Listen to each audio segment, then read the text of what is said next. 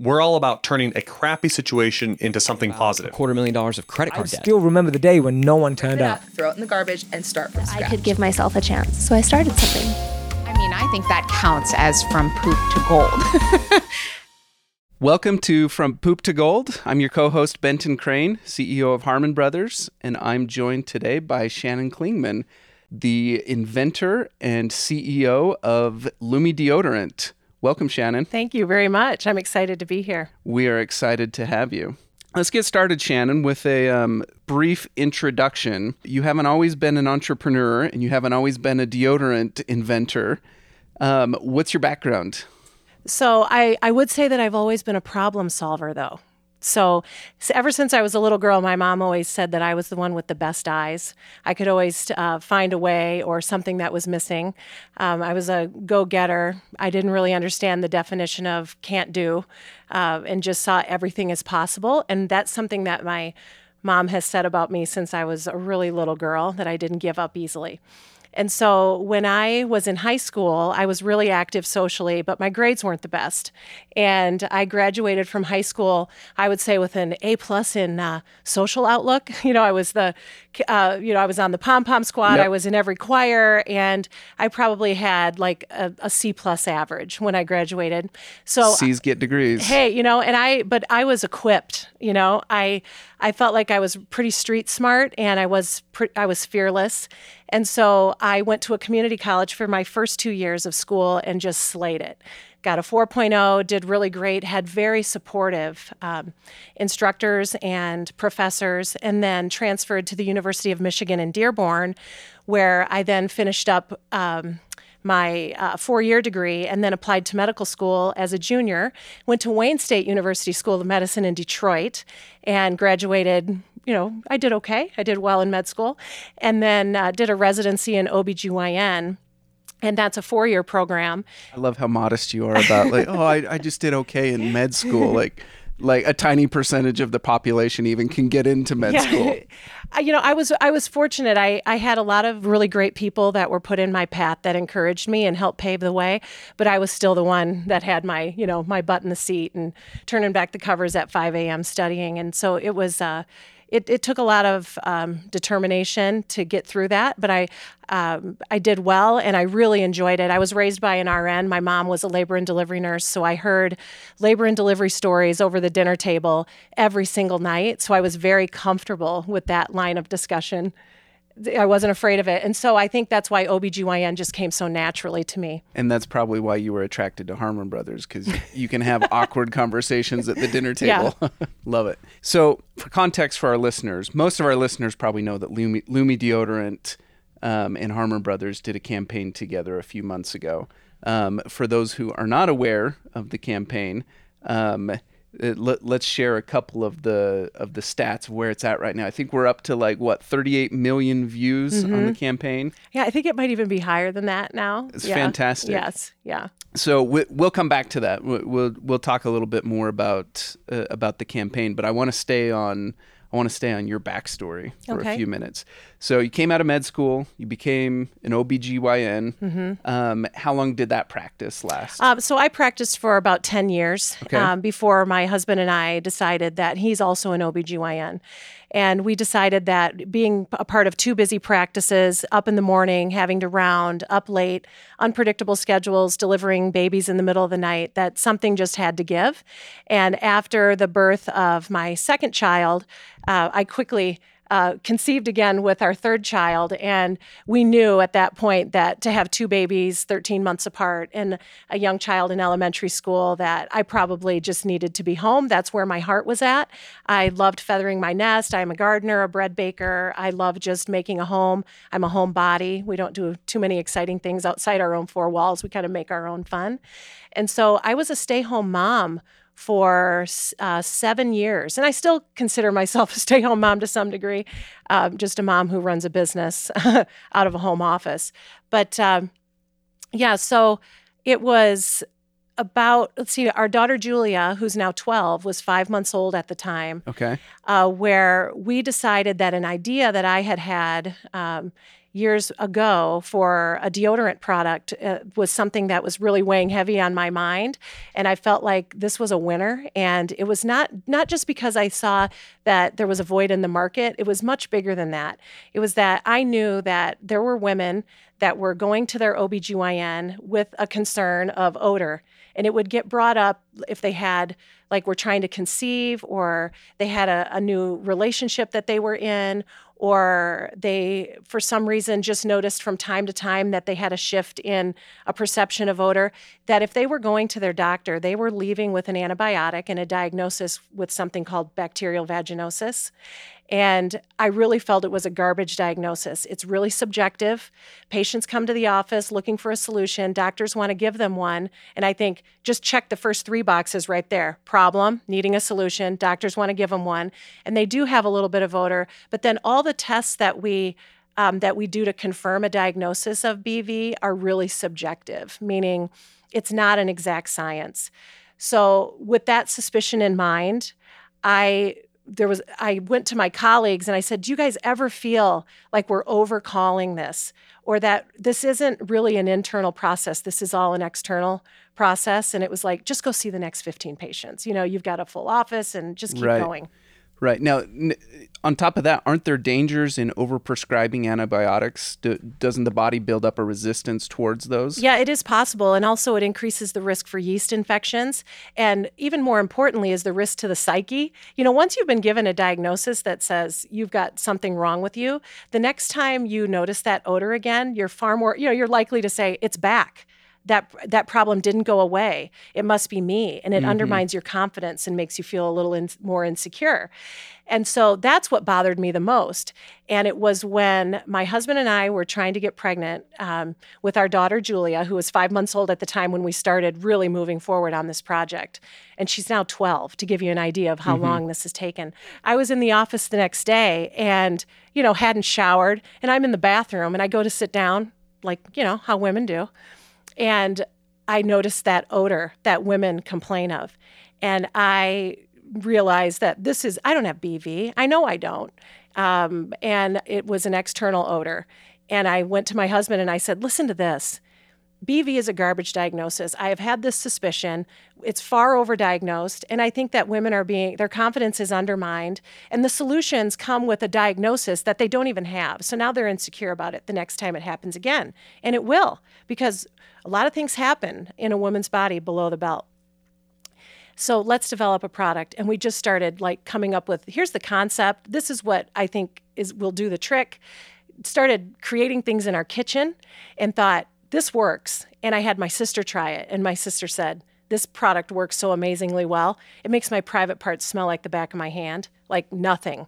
So I knew we were onto something because she's brutally honest. She would tell me if it wasn't working. So we hired an outside lab to uh, to prove our hypothesis which was very expensive, very pricey for us, but it was something that I felt was necessary as like a litmus test to say, let's invest in this and then we'll know whether this has legs or not.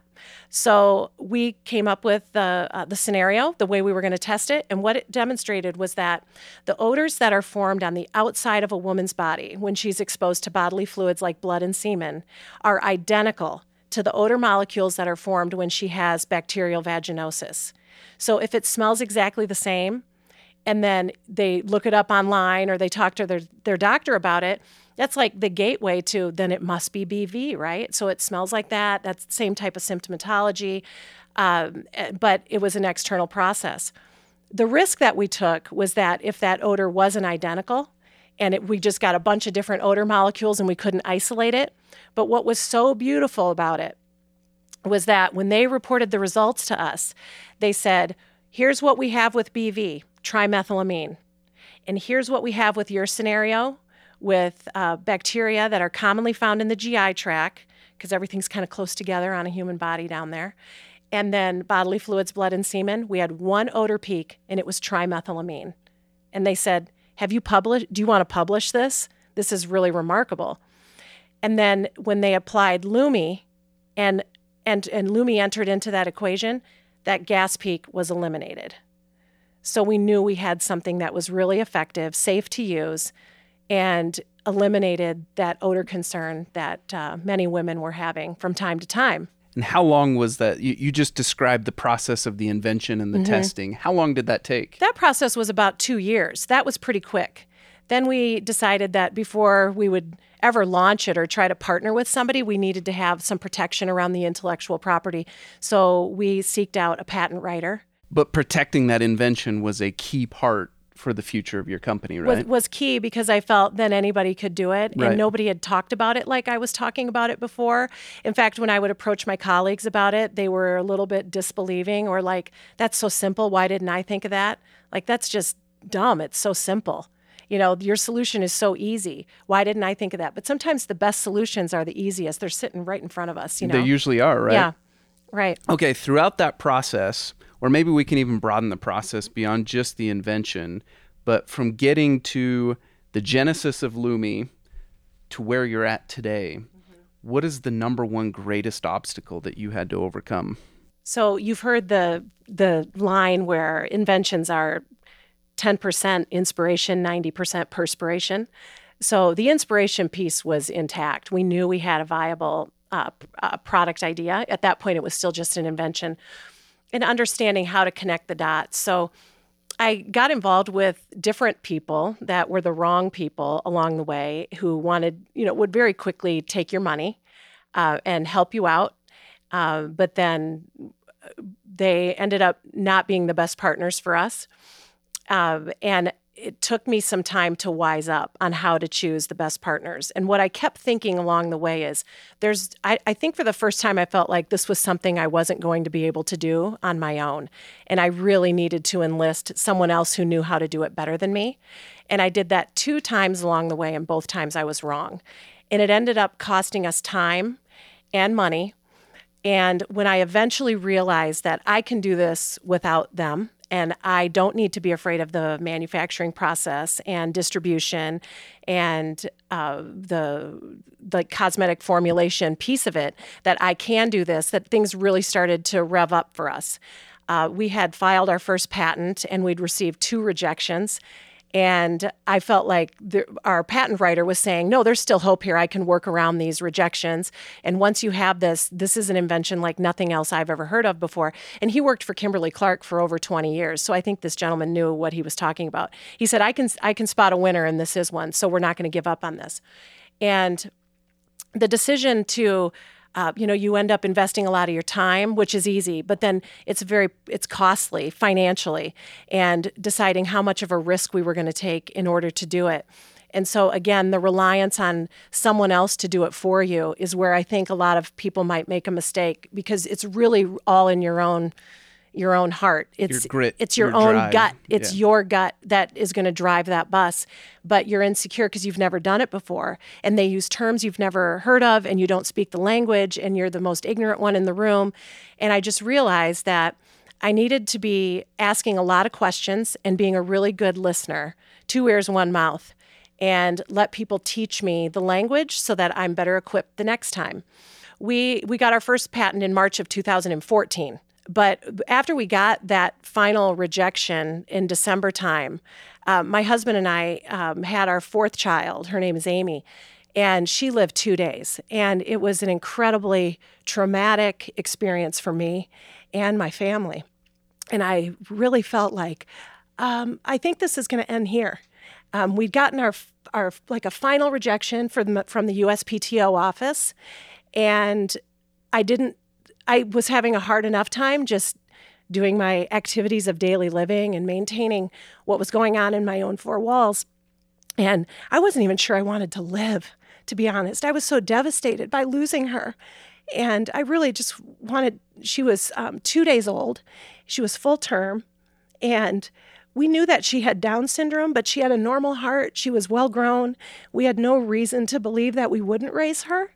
And uh, that, so it came as a tremendous shock to me. And I know to hear that, you might think, well, she had Down syndrome, so there's your explanation. But I was the only one that was really worried that things weren't going to go well. My doctors were telling me that I had no reason to be concerned and that I was the least high risk of all of their patients and everything was going to be fine and I was worrying for nothing. And so then to lose her, I felt like I did, maybe didn't fight hard enough for her. And I was doing a pretty good job of beating myself up and blaming myself for that. So that when we got our final rejection for our, our patent, my patent writer, Jeff Lindsay, contacted me and said, You know, we got a final rejection. And uh, what do you want me to do now? And so, how do you want to proceed? And I said, I, th- I just want to be done. Um, I don't have it in me. In fact, it even didn't matter to me. How how, how close was the so that was so we lost. events? So Amy was born in October of 2013, and this was in December of 2013, where we got our So final you're rejection. still right in the middle. Oh, of the, we were just right right in the in- Mm-hmm. middle of the grieving process. The trauma is still very. Yeah, two months. I mean, it, it took me a long time. I'm still not over it. I don't think I ever will be. Um, but it was uh, it was in the thick of it at that point, and I thought the right answer was to just surrender. And I was surprised that that was my reaction because I felt like I believed in it so much, but it was just another rug that had gotten pulled out from underneath us. We'd had people that had promised us things, taken our money, not delivered it, and now the patent's not going through, and maybe this just isn't going to happen. And I, my, my outlook was really grim, but it was the least of my worries. I mean, Lume wasn't even Lume at that point. You know, I was, it was just this product, and we used to call it the product. You know, are we ever going to do the product? Where are we at with the product? Where are you at with that product you're doing? You know, people would talk to us about it that way too. And so I told Jeff that I think I just want to be done. I said, I know that's a tough sentence to hear, but I don't have it in me. I don't have it in me. You know, my kids still want me to get up in the morning and make them peanut butter and jelly sandwiches. And the dog still has to be let out and the laundry still has to be done. And all I want to do is go crawl in a hole, you know. It hurt to breathe. So taking on a project like this was just something I couldn't envision myself doing at that time. So he said, okay. And then called me back very shortly after that. And it may have even been in the same day. And he said, Shannon, you know, I, with all due respect, I've written a lot of patents. I've done a lot of patent work for companies over the years, and I have never seen more grit, more gut. I've never seen a more promising product idea from a one off inventor who's funded this process, has, who's valued research, and has proven her concept through science like you. And so I'm going to go ahead and file this, and I'm going to I'm going to file the appeal, and I'm going to do this for you pro bono. You don't need to worry about paying uh, paying me. Um, I want to be a part of this because I believe in it, and I think we can do this. And then in March of that following year, we got our first patent, and we received claims. And I remember I was on the phone with the patent officer at the time, and they were asking me questions and clarification. And they said, Well, congratulations. I think we're going to go ahead and award this. And wow. So now I had a really big decision to make. I saw Lume as I was not going to let my daughter stand for her mother stopping. You know, and I I I thought I need to pour all of this grief and hurt into protecting my family, into growing this company and launching it. And I can't let, you know, my grief just end with so my children would remember me as like before Amy was born and then uh-huh. after Amy was born because that's the direction that it was going. They knew me as like this really fun outgoing mom who was up for anything, who did a lot of fun things within, you know, just at home, a lot of fun activities. And uh, I think I was a good mom, but I saw that person slipping away and I made a decision that I was going to claw my way back and I wasn't going to let that happen. And so that's what I did. And I started making just, I started making phone calls, cold calling manufacturers, learning about the process, fulfillment companies, then reached out to my sister who had, you know, worked in uh, for Target for many, many years and said, Can you help me do this? You know, and yes, and th- was her answer. And so we just kept fighting. And uh, once um, we were able to get our first patent, that really poured a lot of gas on the fire for me, where I felt like now we're protected. It had more promise. And I was able to find a manufacturer that I trusted. And they walked me through the process, and it cost us a lot financially. We emptied out all of our 401ks. We took out home equity lines of credit and really risked everything. Um, and there was people who say would say that was crazy, but it was really the only way to do it. You, we were all in at that point. Okay, so um, so we're now in January of of 2015, and um, and at this point you've decided to pour your focus in. Mm-hmm. How did you go from okay, now it's time, I'm ready, I'm committed to this? How Yeah. did you get from that point to where you're at today? Well, I I think that I got very bold about having conversations about this might be my first rodeo, but I'm not messing around. And high numbers don't scare me and I'm going to figure this out. So my husband and I basically put pen to paper, decided how much of our equity in our home and how, what can we liquidate. And I reached out to many, many manufacturers, toured many facilities um, in the Midwest, and looked at um, you know what it would cost us to do our first run and what that was going to entail. And we just risked it. We just figured out how to get the cash and we spent it and we did our first run and we found a manufacturing company to work with um, and we just baby stepped our way through it knowing that i'm sure we messed up. I'm sure we didn't do things perfectly. I look back and i think of mistakes that we made but you know what? It, it got us to where we were in that first year where um, we started off slow. We spent a lot of time on social media just organically. I wrote all the blog articles that are on our website, did all the product descriptions, um, hired really great people to work for me as contractors, really small team. My sister was right by my side, cheerleading me, but with all the business experience that she had and what I lacked. Helping me with process because And I, your two sisters are still involved to this yeah, day, yeah, right? yeah. My yeah, my sister Jennifer is um, our uh, chief administrative officer, and my sister Maya is our director of customer service. And having having Jennifer at that point, Maya hadn't hadn't joined our team yet, but having Jennifer by my side, she kind of squelched my fears and um, made me feel because she was like, "Holy mackerel, we're going to do this!" You know, where we were like high fiving each other with every we celebrated all the little successes along the way and we it you know we it's only been 18 months but it literally feels like it's been 5 years probably since we launched. It's just so much has happened in the last 18 months. Um, but we aligned ourselves with really great people. We found a web developer that is also a photographer and a videographer, so he could wear a lot of hats for our company. And he was a tremendous encourager, supporter of the the idea and the product. And then me ultimately, where he's like, "Man, you give me hope that like all my dreams can come true too. You just have to keep moving forward and keep digging deeper and be willing to take risk."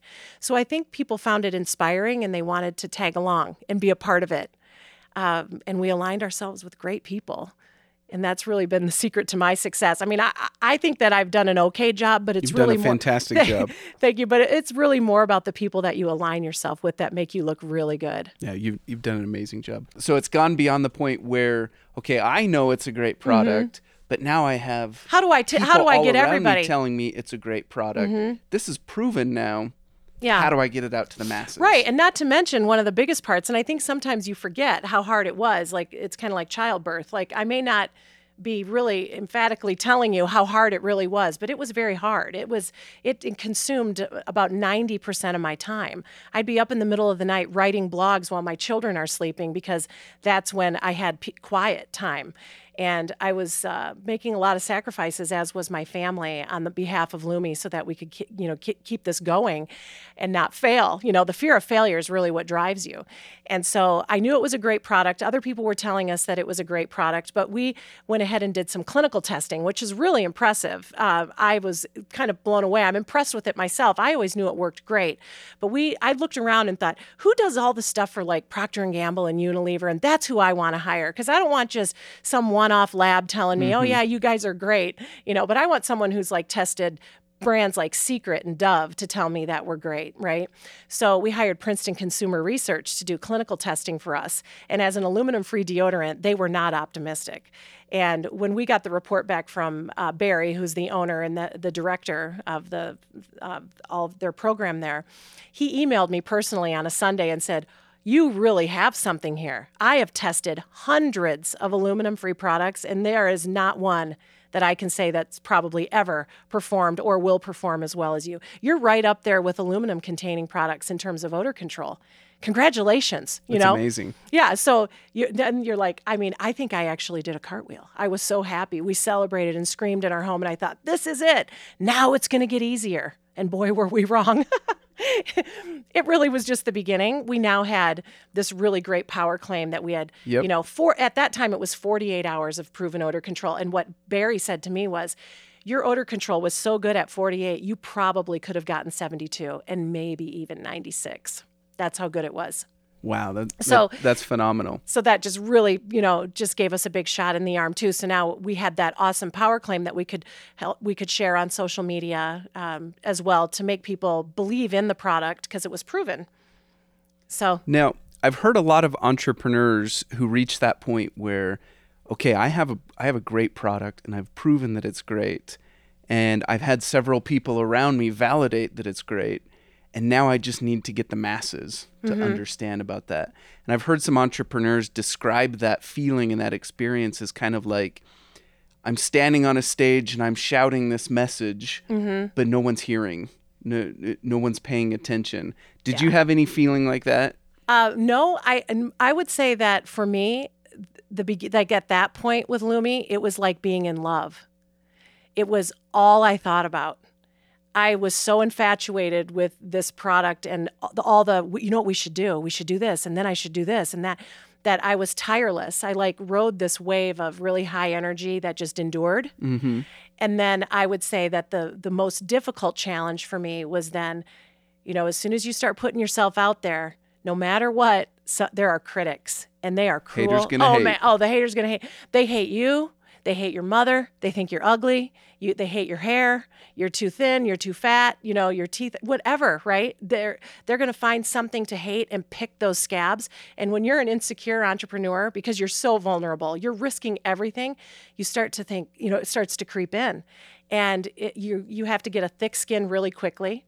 And I would say that the number one challenge for me was the psych- psychological game, staying psychologically strong, staying on target with what your mission is and what you believe that this product is capable of, and just letting those negative comments roll off and trying to avoid them as much as possible. It's, it's like you're giving your gift to the world, Mm-hmm. and then when those haters hate, Yes, it feels like that gift is kind of being thrown back in your right, face. Right. Quickly, Harmon Brothers became just a really big fan and incredibly encouraging and supportive. You were excellent listeners. You listened to the story, you understood it, you tried the product. You went through the diligence of that. And then when you guys came back and said, We'd love to work with you, I felt like I won the lottery. It was like if my if it was up to my mom, you guys would have worked with us, no problem, right? but like uh, we that I was actually able to get my company to a point where um, where the Harmon brothers saw us as a valuable partner for them. That's awesome. I love it when we have the opportunity to find um, that type of alignment where Mm-hmm. we can put our passion behind a project in the same way that you, as a founder, have poured your passion into Yeah. it. That's when we see really amazing results. Uh, Shannon, we've got some goodies here for you. Okay. We have a copy of our book, From Poop to Gold. Um, we've got a thank you card, and then we've got some little goodies from some of our other clients. Thank you very much. Thank you so much for being on our podcast today, and thank you so much for sharing your story. Thank you for having me. I feel really honored to be here today. Thanks everyone for listening. Make sure to like, share, and subscribe. If you're interested in a copy of our book, you can find it at harmonbrothersbook.com. And that's it for today. We'll see you on the next one.